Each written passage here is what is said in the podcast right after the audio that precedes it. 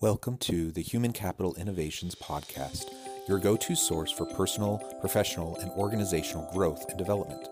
We hope you tune in often for all things people management, organizational development and change, organizational leadership, and social impact related. Maximize your personal and organizational potential with Human Capital Innovations Podcast.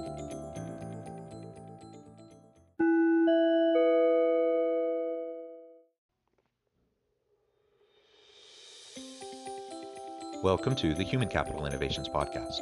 In this HCI podcast episode, I talk with Greg Alexander about the question many companies are asking why hire employees when you can rent experts on demand?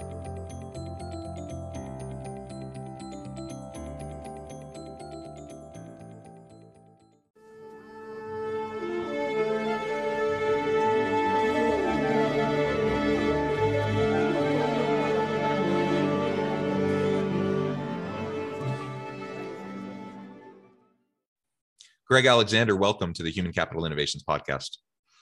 Thanks, Jonathan. Good to be here. Yeah, it's great to be with you. I'm excited for this conversation. I think we're going to have a lot of fun. And you po- as we were preparing for this episode, you posed a really interesting question. Why hire employees when you can just rent experts on demand? And there are so many really cool platforms to be able to do that. So we're going to explore that question together today. Um, we're going to talk about leveraging human capital in a variety of ways through traditional hiring, but also through uh, contingent, you know, contingent workforce and uh, contract workers, gig economy workers. There are so many really great ways to tap into the human capital that's out there in the labor market and to ultimately help our organization succeed. So that, that'll be our focus today. As we get started, I wanted to share Greg's bio with everybody. Greg Alexander adds value to members by providing advice, intellectual property, and funding. Prior to starting Collective 54, which he'll talk about here in a moment, Greg accomplished what members are trying to accomplish. He started, scaled, and sold a management consulting firm for nine figures in 10 years. In addition to this role, Greg is the chief investment officer of Capital 54 and is the founder of Lumini. Greg is the author of three books, with the most recent being an Amazon.com bestseller titled The Boutique How to Start, Scale, and Sell a Professional Services Firm. Also, Greg's podcast with host Sean Magennis. Is that how you say his name? Magennis. Magennis is the most listened to show for owners of boutique professional service firms who are trying to grow, scale, and exit. Uh, wonderful. So you you uh, are now flipping the the roles and on the other side of the microphone, so to speak. It's great to have you on my podcast today. Before we launch into our conversation, anything else you would like to share with listeners by way of your background or personal context? No, I think you captured it really well. I mean, I what I do these days is I invest in uh, professional services firms. You mentioned two of them, Lumini Network and Collective 54. I do that through my family office called Capital 54. So uh, after 30 years of being an operator, I'm now an investor and I'm on the other side of the desk and it's a wonderful journey and I look forward to sharing what I've learned so far. Perfect, perfect. Well, thank you so much. Um, and you know, it, it's super interesting to me, you know, as, as I was reading through your bio and learning a little bit more about you and your background, you know this this uh, scaling of a consulting firm and, and, then and then selling it i mean that's that's a tremendous thing. And, and many people kind of have that dream of trying to do that themselves. Um, so I, I, would love to hear just a little bit more about that uh, as we get into the topic for today. Um, so why don't we start there? Uh, how did you get into this world? How did you get into the consulting work? Uh, how how why and when did you you know decide to sell? Uh, and then let's talk more about the you know traditional employee versus quote unquote renting experts on demand. Sure. So uh, it's my opinion that we're living in the golden era of the professional services industry. Now why do i feel that way? Well the pace of change in corporations these days is just incredible and digital technologies and all of its forms and, and uh, versions is disrupting everybody's business. I mean what is um, a priority today becomes a commodity tomorrow, and then something comes out of left field. And we can just look at the the marketing world, the digital marketing world. I mean, every day there seems to be a new platform that pops up that attracts advertising eyeballs and advertising dollars.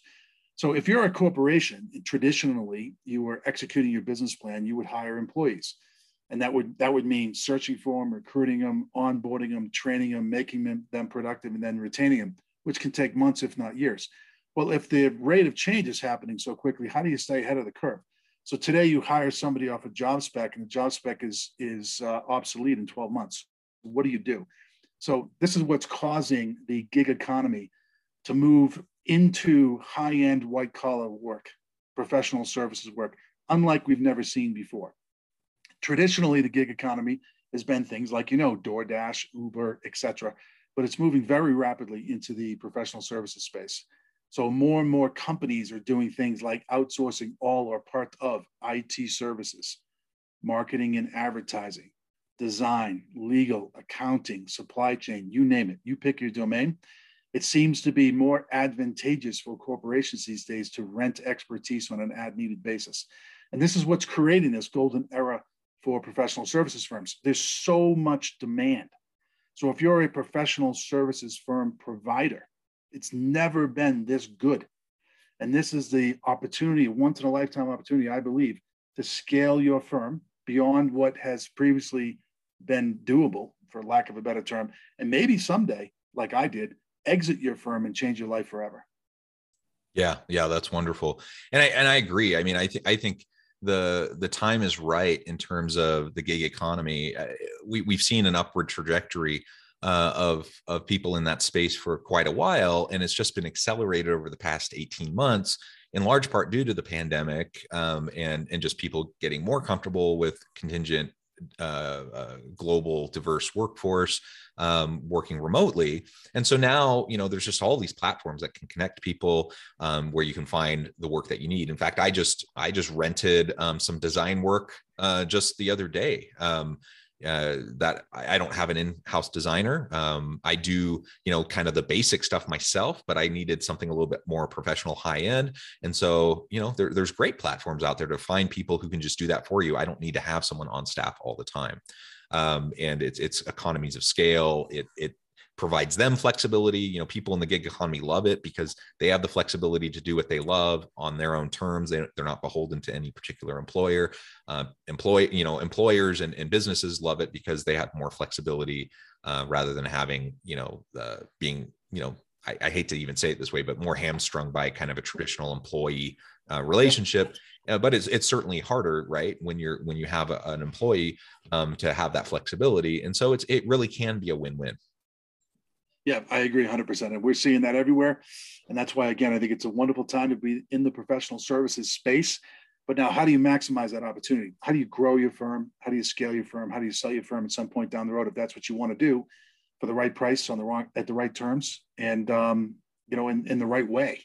And so it presents a whole new set of challenges for the for your listeners and watchers that are in the professional services space. You know, the days of running a nice little lifestyle business are going away um, it's about scale now because that's how much demand there really is.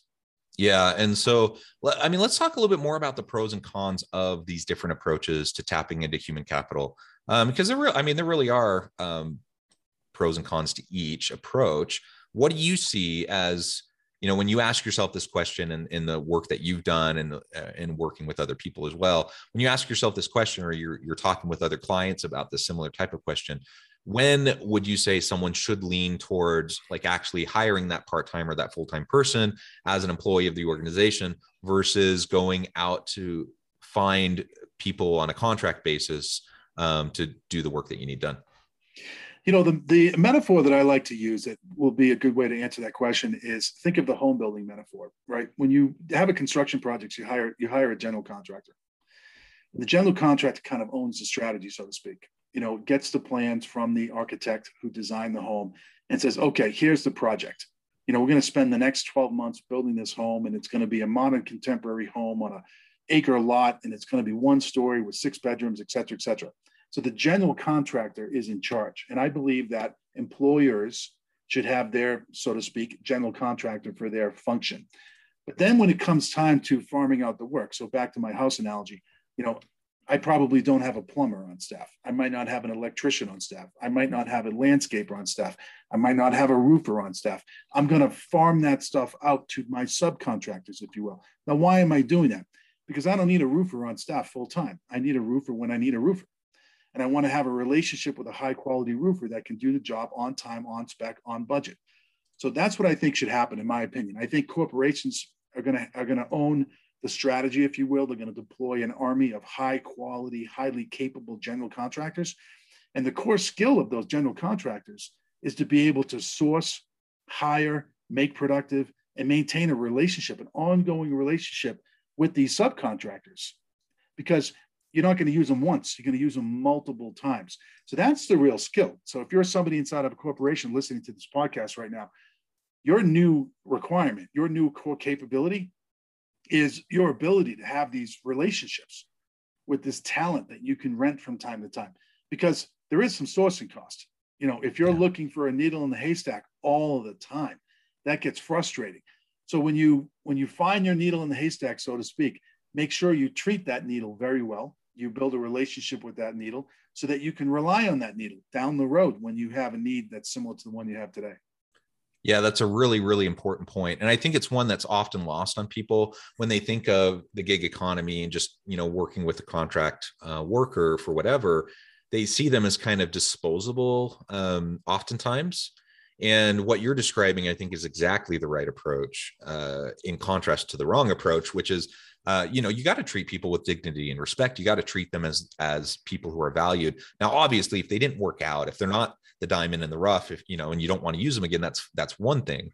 Um, but when you find someone who's good guess what? Other people are looking for really great people too and there's going to be hyper competition to be able to use that person in the future. And so you better treat them well. Otherwise, why would they continue to work with you? Like there's this assumption, I think, a lot of times in corporations that we're throwing breadcrumbs out to these starving people who need us and I mean, it's true. Like people yeah. who hang their own shingle, they're they're looking drum trying to drum up business and they're trying to find opportunities. But those who are really good, those who are really successful, they have plenty of work, and they, you know, they they're they don't need us as much as we might need them, um, or at least that's how we should approach it. And so treat them well, treat them like we would any other client, any other employee um, and if we don't, we're man, we can really find ourselves in a hard place really quick. The next time we need a quick turnaround on a project and we need that that really good person we can trust and who we know is going to deliver quality. And, and we don't have it because they're booked out a month and we you know we can't get in or or whatever the case may be and we have to end up going out to someone else trying something someone else new and and it, you know it may not work so so let's let's remember our good people and treat them accordingly yeah, I agree. You know, in, in this approach, this I guess we'll call it the gig economy approach, the, the the general contractor approach. You know, we've been living with this approach for a long, long, long time in other domains, and it's worked for us. But for some reason, in corporate America, it's relatively new. And I, I agree with you. I think the pandemic has put it on the plate. But let's talk about your relationship with your doctor. A doctor is a professional service. The medical practice is a professional service, right? And you go to your doctor you know, and let's say it's your first visit and you establish a relationship and the doctor runs some tests and starts collecting some information. One day you wake up and you've been with the same physician for 15 years. Now, do you see that doctor every day? I hope not, because if you do, that means you're ill, right? The reality is maybe you see a doctor once a year for your annual checkup, or maybe twice a year if something happens along the way. But you build that relationship, and it's a it's a rental relationship, for lack of a better term. You don't have your doctor on staff on your payroll 24/7. No, you use your doctor when you need him or her. Now, and you build up a relationship with this doctor. This doctor collects tribal knowledge about you, you know, your medical history, you know, what's ailing you, etc. And over time, it's a mutually beneficial relationship. It's good for you, the patient, because you're getting high quality care, high quality service. And it's great for the doctor because he's got repeat business. He's got a happy customer that keeps coming back. So that's been going on for how long? Maybe since the beginning of mankind, right? So why is this a foreign concept in corporate America? It's the same thing. And I think as the knowledge economy continues to dominate, as software eats the world, as they like to say, this is going to be the way it is.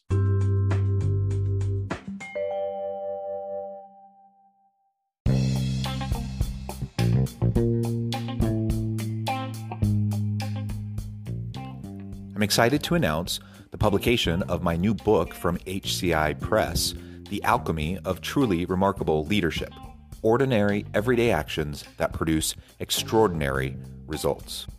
Consider how the nature of work has shifted over the past 50 years. With increased globalization, rapid technological advancement, and the shift in economic composition, the average job of today looks very different than the average job of 50 years ago. what will the jobs and organizations of tomorrow look like? Moreover, what does this all mean for organizational leaders? What are the core competencies and capabilities of organizations and their leadership that are prepared for continued disruption and geopolitical and socioeconomic shifts? Regardless of what the future holds, increasingly, leaders need to be socially minded, data driven, decisive, champions of talent, and disruptors of the traditional notions of leadership, teams, organizations, and work. The alchemy of truly remarkable leadership will help you to explore your own leadership competencies and capabilities and consider ways to apply and implement them into your workplace and personal life.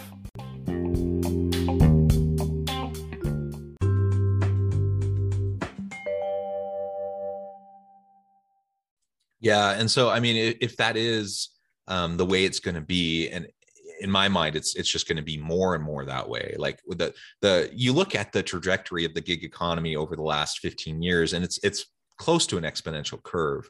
Uh, and i haven't seen any data um, post pandemic to see like what the jump was during the pandemic but i i expect that it, it, jumped even further. And so in the coming 10 to 15 years i mean i suspect this is just going to grow dramatically. And we know that uh, there's quite a bit of research on you know young millennials and Gen Z uh, individuals in the workforce who you know disproportionately are leaning towards the more flexible approach to work not in the you know they're not looking for their traditional careers the traditional jobs. A lot of them want to be digital nomads. They want to go wherever they want when they want which means you know it, it kind of necessitates this gig economy kind of an approach. So many of them want it that way. More and more organizations are recognizing the benefit of it.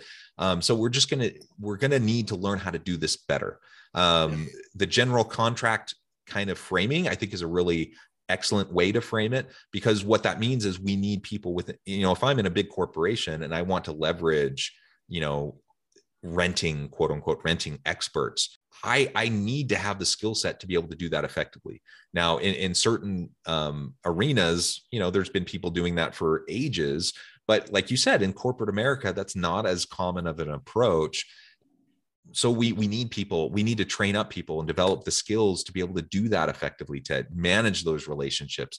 Um, and it can be complex. I mean if i have a if i'm a manager and i have a team of you know five ten people it's hard enough for me to be able to like manage relationships and and keep track of what everyone's doing and help them to be productive. But now i'm more of a general contractor role um, being the internal expert now i need to farm out work to, to people. I might have dozens of people that i utilize um, and and that adds a layer of complexity you know maybe complexity is the name of the game in business generally these days. I think we just need to be more and more comfortable with more and more complexity but certainly the type of role that we're talking about that's not something that most people have had a lot of experience with.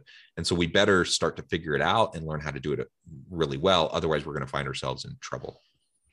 Yeah i mean let me share some stats with you that we've collected over at collective 54 that confirm everything that you're saying so at the end of 2019, so a little dated here, but 2020 was a unique year, let's call it that. Um, there were approximately 1.5 million professional services firms just in the United States. These firms employed 9 million people, and there was $2 trillion spent in professional services in that year, 2019. And the organic growth rate is 5% per year. These are stats according to IBISWorld Reports, which is a leading market research firm. So that makes it one of the biggest segments in the economy. Um, and that's just US figures. If you take those figures to the other parts of the world, the numbers even get even more dramatic because many of other parts of the world are um, leverageable global decentralized workforces um, by design from the get-go. I mean, if you just think of the IT services sector in India as an example. So um, you know the it's here. It, it really is, and it's uh, it's no longer a new thing.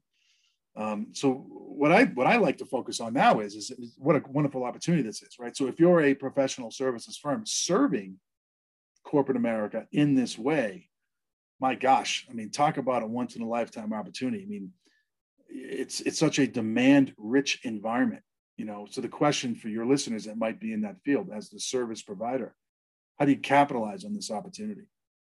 Yeah, and capitalization, I, I think, really is the key point there. Um, you know, I, I I'm trying to think as I've had conversations with so many different executives and professionals over the past year or so. there's not very many that seem uh, every now and then I'll, I'll talk to someone who doesn't seem to get it but like 99% of everyone i'm talking to they get it they understand what you're saying they're just not sure quite sure how to get there. They're not quite sure how to go and implement it and to do it effectively you know and then there's a rare the rare person who's just kind of putting their head in the sand and just trying to pretend like things aren't changing. And i'm like ah things are never going back to the way they were. I'm sorry. Um yeah regardless of what your preference is. But um but yeah the, the implementation piece i think is really the challenge. And it really does present an incredible opportunity for those who can figure out how to do it right. Um yeah. You know i have a couple people that are real i'm close with um, who have been like going like gangbusters this last year because they're they're tapping into exactly what you're talking about. And the, i mean the the amount of success that they're having it's it's kind of mind-boggling and i'm uh, slightly jealous frankly of how well they've been doing. But you know good on them for finding the need and being able to tap into it and and and to really find their niche where they can help out. And that's what we all need to try to do if we're going to be relevant right in the future of work. Um, and we can't just assume that things are going to be like they've always been in the past. Um, that's naive certainly uh, and it's it's not I, we're just it, it's not uh, sustainable uh, uh strategically it's not sustainable and we're going to find ourselves behind the eight ball uh, you know as we're you know trying to to catch up to these trends and and catch up to what other firms are are seeing and tr- actively trying to do and you know implement right right now you know, I had a conversation with a member of Collective 54 the other day that was both enlightening and highly entertaining. Let me share that briefly with you. So, this question of how do I take advantage of this opportunity? So, let's say I, am a professional services firm and I, and I hear this podcast and I realize there's so much demand out there. And how do I participate in it? So, one of the members said to me two things avoid paying dumb taxes and buy idiot insurance. which I, I laughed at hysterically. And he, and he, he referred to Collective 54 and its membership as idiot insurance. At first, as the founder of Collective 54, I was offended by that, but after you explained it, I was I realized it was a, a term of affection. So what Collective 54 is is a peer-to-peer network. So you become a member and you have access to people like you and with firms like yours and jobs like yours, etc. And you can learn a tremendous amount, you know, by talking to your peers. Hey, hey, Joe, I'm running into this problem. What did you do? And Joe might have an answer. That type of thing. So he says you join these peer networks, and there's many of them. There's Vistage and EO and YPO. I mean, you mastermind groups. This is not a novel thing. And you join these network these networks to avoid paying dumb taxes. Dumb taxes meaning mistakes that I could avoid. And the dues that you pay to these organizations are idiot insurance. You pay a small amount of money every month to have access to your peers so that you can pick up the phone and say, Hey, Joe, what are you doing with XYZ? So I think, you know, to your question, how do you figure this out? I think access to a highly curated network of peers is super important. And because of technology, I mean, Jonathan, look at look at I'm in Aspen, Colorado right now. Where are you? I'm south of Salt Lake City. Um, I wish I was in Aspen. right. So, but but here we are because of technology. You know, to network with peers used to require geographic proximity. It no longer does. I'm in Colorado and you're you're in Utah, and we're networking and collaborating today. So if you can plug into these networks, it's a this is a in my opinion, that's a silver bullet. That that answers your question of, you know, how do I figure this out? Well, jump into a network with others just like you who may have already figured it out. Don't pay any dumb taxes and, mm-hmm. and buy some idiot insurance.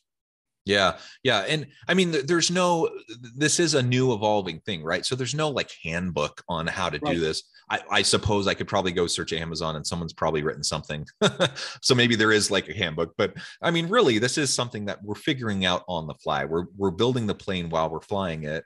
And so, yeah, get connected with other people who are also trying to figure it out. It's a mutually beneficial opportunity uh, for people when we, when we have those types of connections like you're doing.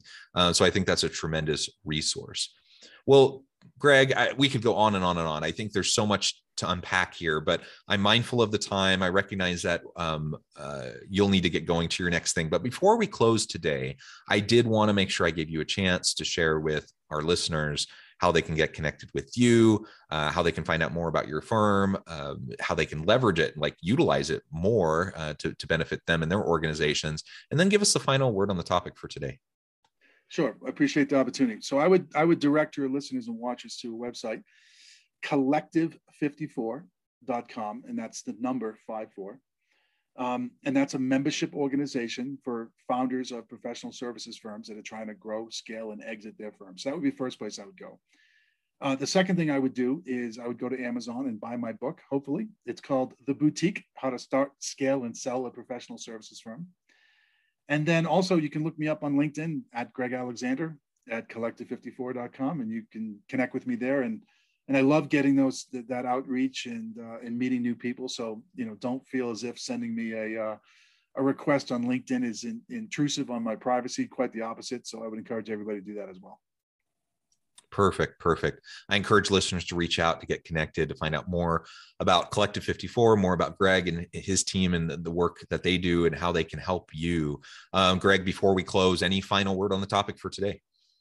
You know, my I guess my final word would be, you know, you you uh, at the start of the call reviewed my bio. Um, and you know, I was somebody like you. I, I started, scaled, and sold a firm for nine figures in 10 years. And if you're trying to do that, I encourage you to go for it. I, I truly believe with every ounce of my being that we're in the golden era of the professional services industry. And as they say, make hay when the sun's shining, and the sun is shining very bright right now. So if you're out there and you're listening to this and uh, and you're looking for a little inspiration, hopefully the, my words of encouragement can serve that purpose. And give it all you got because this is a once in a lifetime chance. Wonderful, wonderful. Thank you, Greg. It's been a pleasure. Again, I encourage everyone to reach out, get connected. And as always, I hope everyone can stay healthy and safe, that you can find meaning and purpose at work each and every day. And I hope you all have a great week.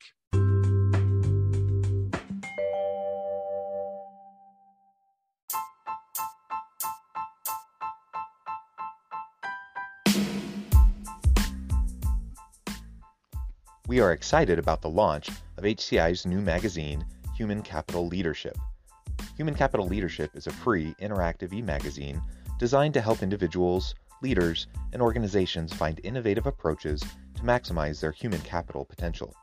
We will be publishing issues quarterly in August, November, February, and May. Check out the first issue and let us know what you think.